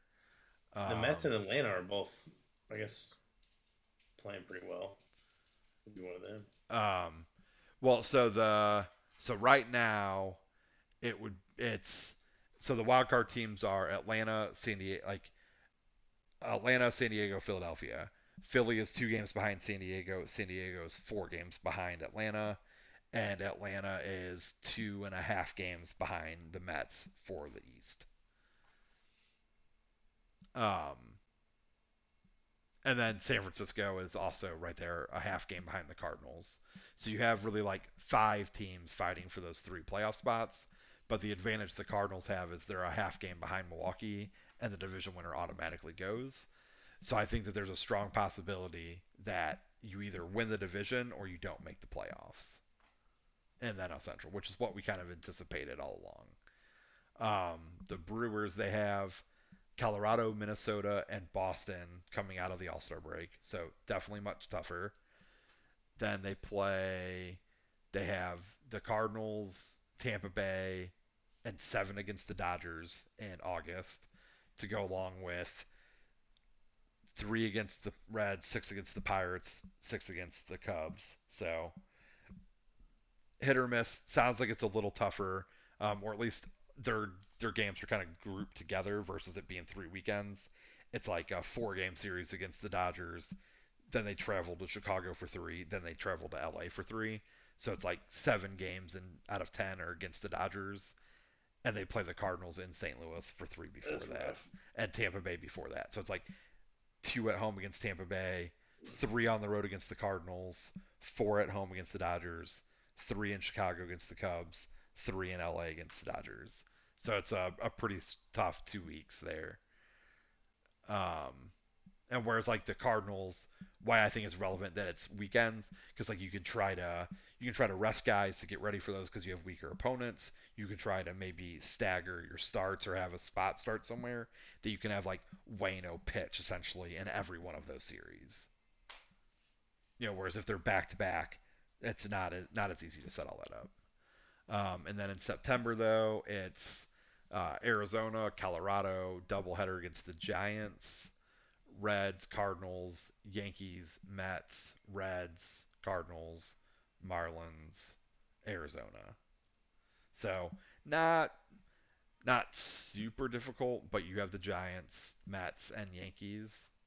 So and those are again like the Mets and Yankees are back to back, and then the Cardinals are right before the Yankees, and then they have the Reds and the Cardinals right after that. So they just play very tough games in a, in a tough stretch. Cardinals definitely have the easier schedule. So, but of course you got to play the games. I just I think that the Cardinals are in a spot that they should be able to win a division, but with the team they have right now, if things kind of continue the trend, I think the Cardinals probably lose in a three-game series against Atlanta. They probably lose in a three-game series against Philly, just because I think you know Wheeler, Eflin, Nola is already shown to be too much for the Cardinals, or uh, Wheeler, Gibson, Nola just has already overmatched the Cardinals on numerous occasions. Um, San Francisco, I feel like their starting rotations kind of hurt because DeSclafani was doing great. Um, and I, I think he's hurt maybe for the year. I think Cobb's hurt too, maybe. I think that's who's in San Francisco. Uh, I don't think Cobb's hurt. He just pitched for Travis last week. Oh, okay, okay. So maybe he's just not doing well because I know, I know all. points last week. Oh, I know. So maybe it's just all the other pitchers. Because I know Travis had a bad pitching week, so maybe just seeing that and knowing Yeah, that he those- had pretty bad starts. yeah, he, he had the he had two good starts really. And It was the starts that were they were facing each other. They Ah, that's threw, right. Like shutout innings. That's like, right. That's they right. both put up like 15 plus points. Gotcha, gotcha. Now, now I understand. Although we both won though last week. Yeah, so- still won, still won. Yeah, I took home top points, so ended up ended up cracking 300. Yeah, feels good. Yeah, a lot of pitchers uh, double started this week. Right. How many starts did you have this week? Um, I have no idea. Right now, one. No, last week. Last week. Oh, last week, um, you have nine. seven. Nine. seven. Oh, you only had seven. Yeah, yeah. it was just Bieber and Cole were my only double started pitchers. Mhm. And then coming into the All Star break, I'll have probably one start from all of my pitchers. So I'll have five, which will probably be the max for everybody. But then I'll, I'll I will probably also have double starts coming out of um going into the next week after that. So Yeah. should be should be fun. Yeah, no, no, I'm over here wondering. Some of my pitchers might not even pitch this week. So yeah, if you have, if you guys like, I have a couple guys that it's questionable, like Ian Anderson. He may not get a start this week. Um, Like Spencer Strider, I think will. Wainwright will. I guess Kyle Gibson will. It's it's Jake Odorizzi and David Peterson. I would imagine David Peterson gets one, but Jake Odorizzi, I'm not positive because they have like six starters right there anyway. They're in a weird rotation. Um, Right. So we shall see. Wacha's Yeah. on the IL, so I just need him to come off. He'll, he'll be off after this week. yeah, and then so for for this week, like we talked about, Cardinals just have three on the road in Cincinnati. Um, acceptable outcome on the road, just win the series, take two out of three. Um, I've kind of come back They're down. playing the doubleheader. Um, no, no, the makeup from the rain out is in September. Oh my god. yeah, got pushed way out, you know.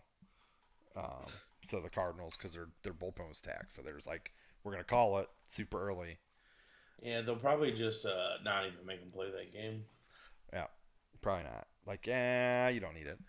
Um, but yeah, so 50 and 44 on the year now. Uh, acceptable record would have him at 61 and 33, which is why we've kind of skewed it back the other way. Um, think to be a little more reasonable in terms of overall. Uh, but they are at still floating around the 59%. Uh, 17 out of 29 series. They had an acceptable outcome. Um, on the Yankee side, they had series against the Reds, which we said acceptable was um, sweeping the Reds. Um, oh, I guess for the Cardinals, so acceptable was take two out of three from the Dodgers, and they lost two out of three. And then we had them to sweep the Reds since there's only two games. We put it, I put it to two and zero, and that's what they went. Um, for the Yankees, it was sweep the Reds and then take two out of three from Boston. They lost two out of three to the Reds, so definitely not acceptable outcome. And then they won the series with the Red Sox. Um, again, at least saving grace in the three games they lost last week and going three and three. All of them were by one run. So I like I don't I don't know. I I try to not be super upset about it. Um, but then on tap for this week, they have two at Houston as a doubleheader on Thursday. Um, acceptable outcome is just split those games, just take one. Um, and then at Baltimore for three over the weekend. And again, acceptable outcome is just win the series um, on the road against uh, a, a lower quality team, which I guess can't even really be said. Because with the run that the that the Orioles went on, um, they lost two out of three to Tampa Bay over the weekend, but they are currently 46 and 46. So all five teams in the AL East at the All Star break are 500 or better, which I think is absolutely insane.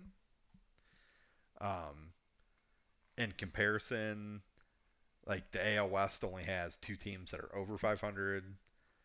The NL East has three. The NL Central has two. AL, the NL West is three, and the AL Central they have two over 500, one at 500. um, and like both the NL and AL Central, like the top teams are like Minnesota's six games over 500 and Milwaukee's seven games over 500. so, not uh, not exactly killing it. So AL East living up to its uh, reputation, and I think the uh, yeah the Yankees are 30 and 15 against the AL East. Pretty impressive stuff. Yeah, that's because they lose to teams like Baltimore. Yeah. Yeah. yeah Even they, though numbers might not show it, we know they lose to Baltimore. Yeah.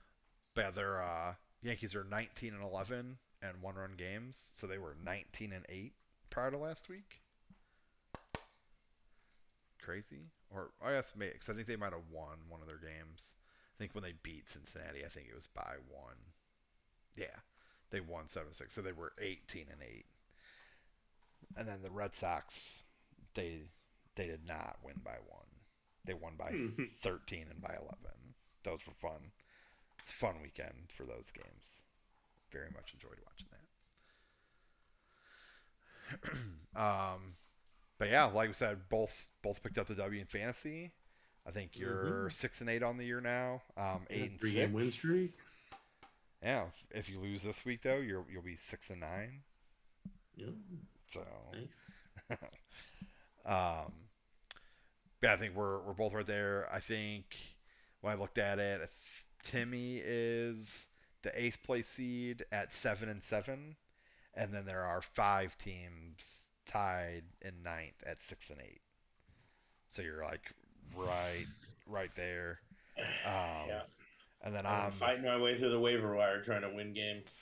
And I think I think you can help me out again this week, because um, last week when we were playing, you were playing Travis, who was ten and three and in first place in my division, and I was playing Adam Stow, who is ten and three in first place in your division. So we were playing the top team from each other's division, and we both whooped up on them. Because I think you won by like a hundred something too, didn't you? Yeah, it was. Uh, it might have. It didn't end that much, but it was still like 70, 80 points. Yeah, I think I beat Adam by like 130. like it was not close. So it's like, oh, all right, yeah, here we go. Um, yeah, and then so now Travis is tied for first in my division, and him and, and Johnny are 10 and four. Um, and I'm at eight and six, right behind them. But you're playing John this week, so I could use another another nice assist from you. I think I'm playing Robbie. I don't know what his record is. But I'm assuming like every I feel like everyone in your division is in the mix. Right there, it's like you have like a team at ten and four, and then everybody else is either eight and six to six and eight. Yeah. Um, yeah, it looks like Robbie is eight and six, so this could help continue to catapult me up the standings because I have some wiggle room on my end. But all all four wild cards could come from your division.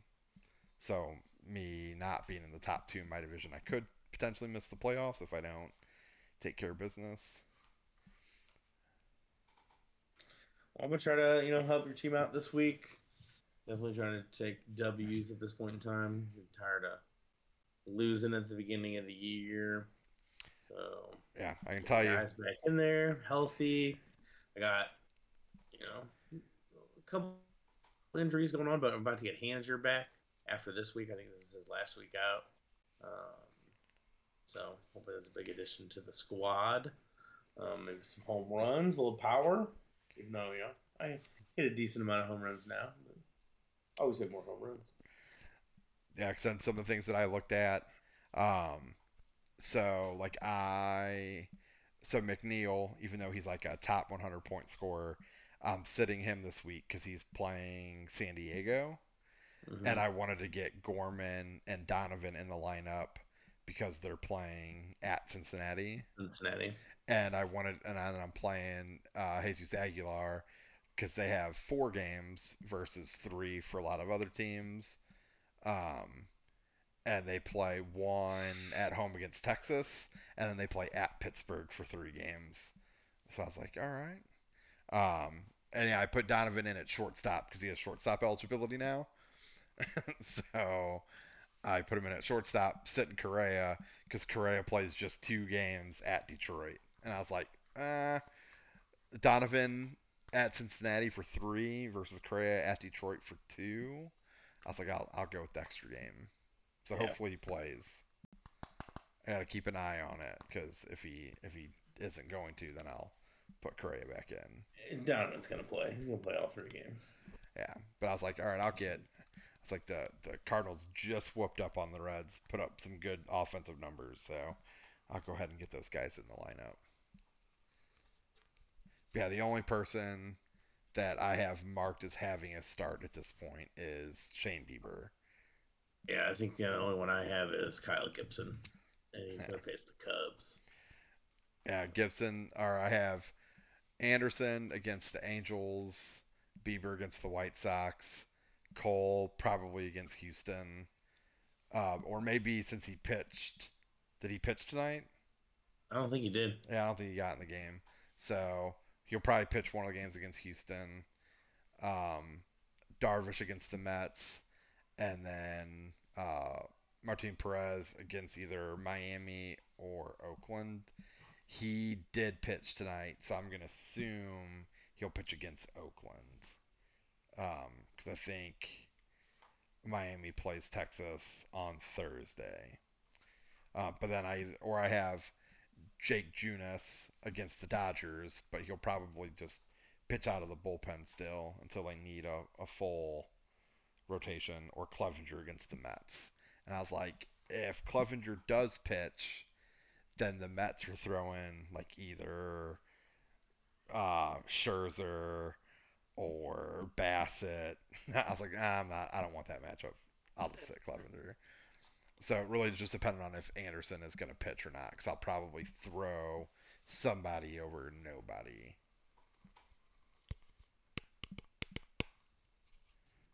But we'll see. It's been rough. I've had a lot of negative outings pitchers this year. Last year, I mean, I had extremely high draft picks, and I had a lot of good pitchers. I mean, I've I rarely had to change my lineup decisions. So Yeah, that's kind of that's kind of the the the point that I am at, and I think it's not surprising given that I also had a lot of high draft picks. So yeah, yeah. Well, earlier guys were just not hitting on all cylinders. So yeah, for me, you were trying some shit, you know. yeah, it was it was rough. I made some bad made some bad decisions. Trying to over fantasy it, you know. I did. And now Gerrit Cole's been Gerrit Cole. Got Yes. 11 starts in. Yeah, I think I think really the only thing that absolutely hurts. So let me look real quick. Just dropping Dansby. So yeah, because like the other one would be Hays, Maybe Austin Hays. Yeah. but I feel like where Hays' numbers are, I'm okay with the outfielders that I have. Um, nah, no, because Hays is like top 50. So yeah, so dropping Hays definitely hurts. Um, because he, I could easily slot him into my my DH spot, you know, or into an outfield spot and move around my DH. And then, how bad is it for Dansby? Dansby? I mean, he's almost put up 300 points. Yeah, so yeah, he's a top 20. Yeah, Oh. that's just rough. That's hey, you can go trade for him though. Nick Londrange, you know, trading players. rough doing. I I just hope that I drafted him like high. I'm going to look at the the draft. No, I think it was later because I was gonna take him and then you took him. don't Not later because you had a bunch of high picks, but Yeah, so uh, he is keeper eligible. I drafted him in the seventh, last pick of the seventh round. Rough. Oh, makes me sick to my stomach. You're such an idiot, Alex. Austin Hays also keeper eligible in the 14th round. God, Yeah, but I'm so dumb. I'll probably be keeping at this point in time. I'll probably keep Spencer Strider. So that keeps going, and then Kyle Tucker and Austin Riley again.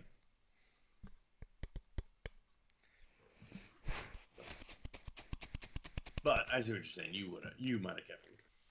Yeah, so I'll probably, I think my keepers will probably just simply go with like Flaherty in the eighth, just to see what happens. Gorman in the twelfth, Volpe in the fifteenth, just so that way like they're there. I guess maybe it depends on like if Volpe's gonna get the call up. So I more so just drafted him so somebody else couldn't draft him super late keep him. Yeah. Same with Gorman. Then I was like, eh. I get, Gorman getting called up has made it a little more worthwhile, but I definitely drafted him in a round that you typically would take starters. so, Yeah, dude, you're you're probably pretty glad he's starting at this point in time. Well, not like you got a player, but it provides that flexibility uh, versus a player that was in the minors. Right. Um, and then what is it? I traded Whit Merrifield, where he's at like 235 points, 55th in scoring. And where's McNeil? McNeil is 214 points, 78th in scoring. So I have lost that a little bit, but McNeil did get hurt. Um, and Merrifield's currently hurt. But the big difference there is with Merrifield not keeper eligible. He was a third round pick. Jeff McNeil, I forgot that I had him, is keeper eligible, and he was a 23rd round pick. So I will probably keep McNeil for sure. Yeah. So that so I probably won't keep Volpe then. So it'll probably be Gorman, McNeil, and somebody. Infield's gonna be locked up. Yeah. Yeah, it would be great if I had Swanson. Was just Gorman, Swanson, McNeil, I'm like, all right, shortstop, second base, outfielder, covered. Let's move on. Let's just draft pitchers. Oh, and then that's the other. I traded Woodruff for Correa because I really needed a shortstop because I dropped Swanson. So if I so if I didn't drop Swanson, I still had him. I wouldn't have had to trade for a shortstop, and I wouldn't have had to oversell, and I'd still have Woodruff on my team. And what what's he been doing lately? So now he came back and has just been good. Um, let's see trends. So I traded him while he was hurt, and in his first week back, he put up 44 points, then 13 points, oh, and then two points. So it looks like he had just one one really strong week because he was like hit or miss. Like he had, Nick got Correa for nothing. yeah, for sure. That's nuts. Yep, yep. Um, so I don't know, but I think we're I think we're looking good. I think your team's trending in the right direction. Um, it'll be it'll be interesting. It'll be a, a fun end. Um, maybe I get to play you in the playoffs and get a chance to finally win a game. Maybe. We'll see. Because I forget. I think right now I would be matching up with Mickey in the first round, as he's the number four seed. Um, but it also could be my brother or Robbie because they're all eight and six, and right now it's like a hundred points that separate Mickey from Robbie, and then Kurt's in the middle in there. So Good week versus a bad week. yeah, like could uh, just make up the difference. So even if like they both win or both lose, like their standings could still change. Um, but who who's Timmy got this week? He's playing oh good old good old Steve who doesn't set his lineup. Rough.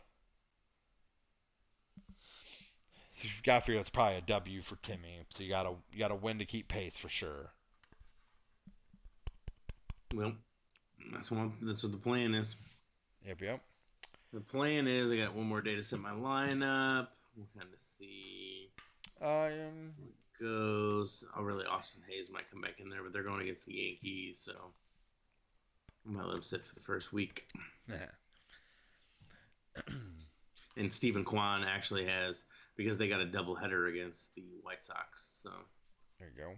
Got those four games. Yeah. Yeah, yeah. And Kwan has just been, uh, you know, reliable, reliable. Seventeen points, twelve points, eighteen points, seventeen points, There you go. twenty-one points. You top hundred outfielder. Can't be mad about that. It's been a strong pickup. Nope, nope, nope, nope. Yeah, right. Charlie Blackmon's very up and down. Some weeks is really great, and some weeks it's not so great. So we need him to pick that back up.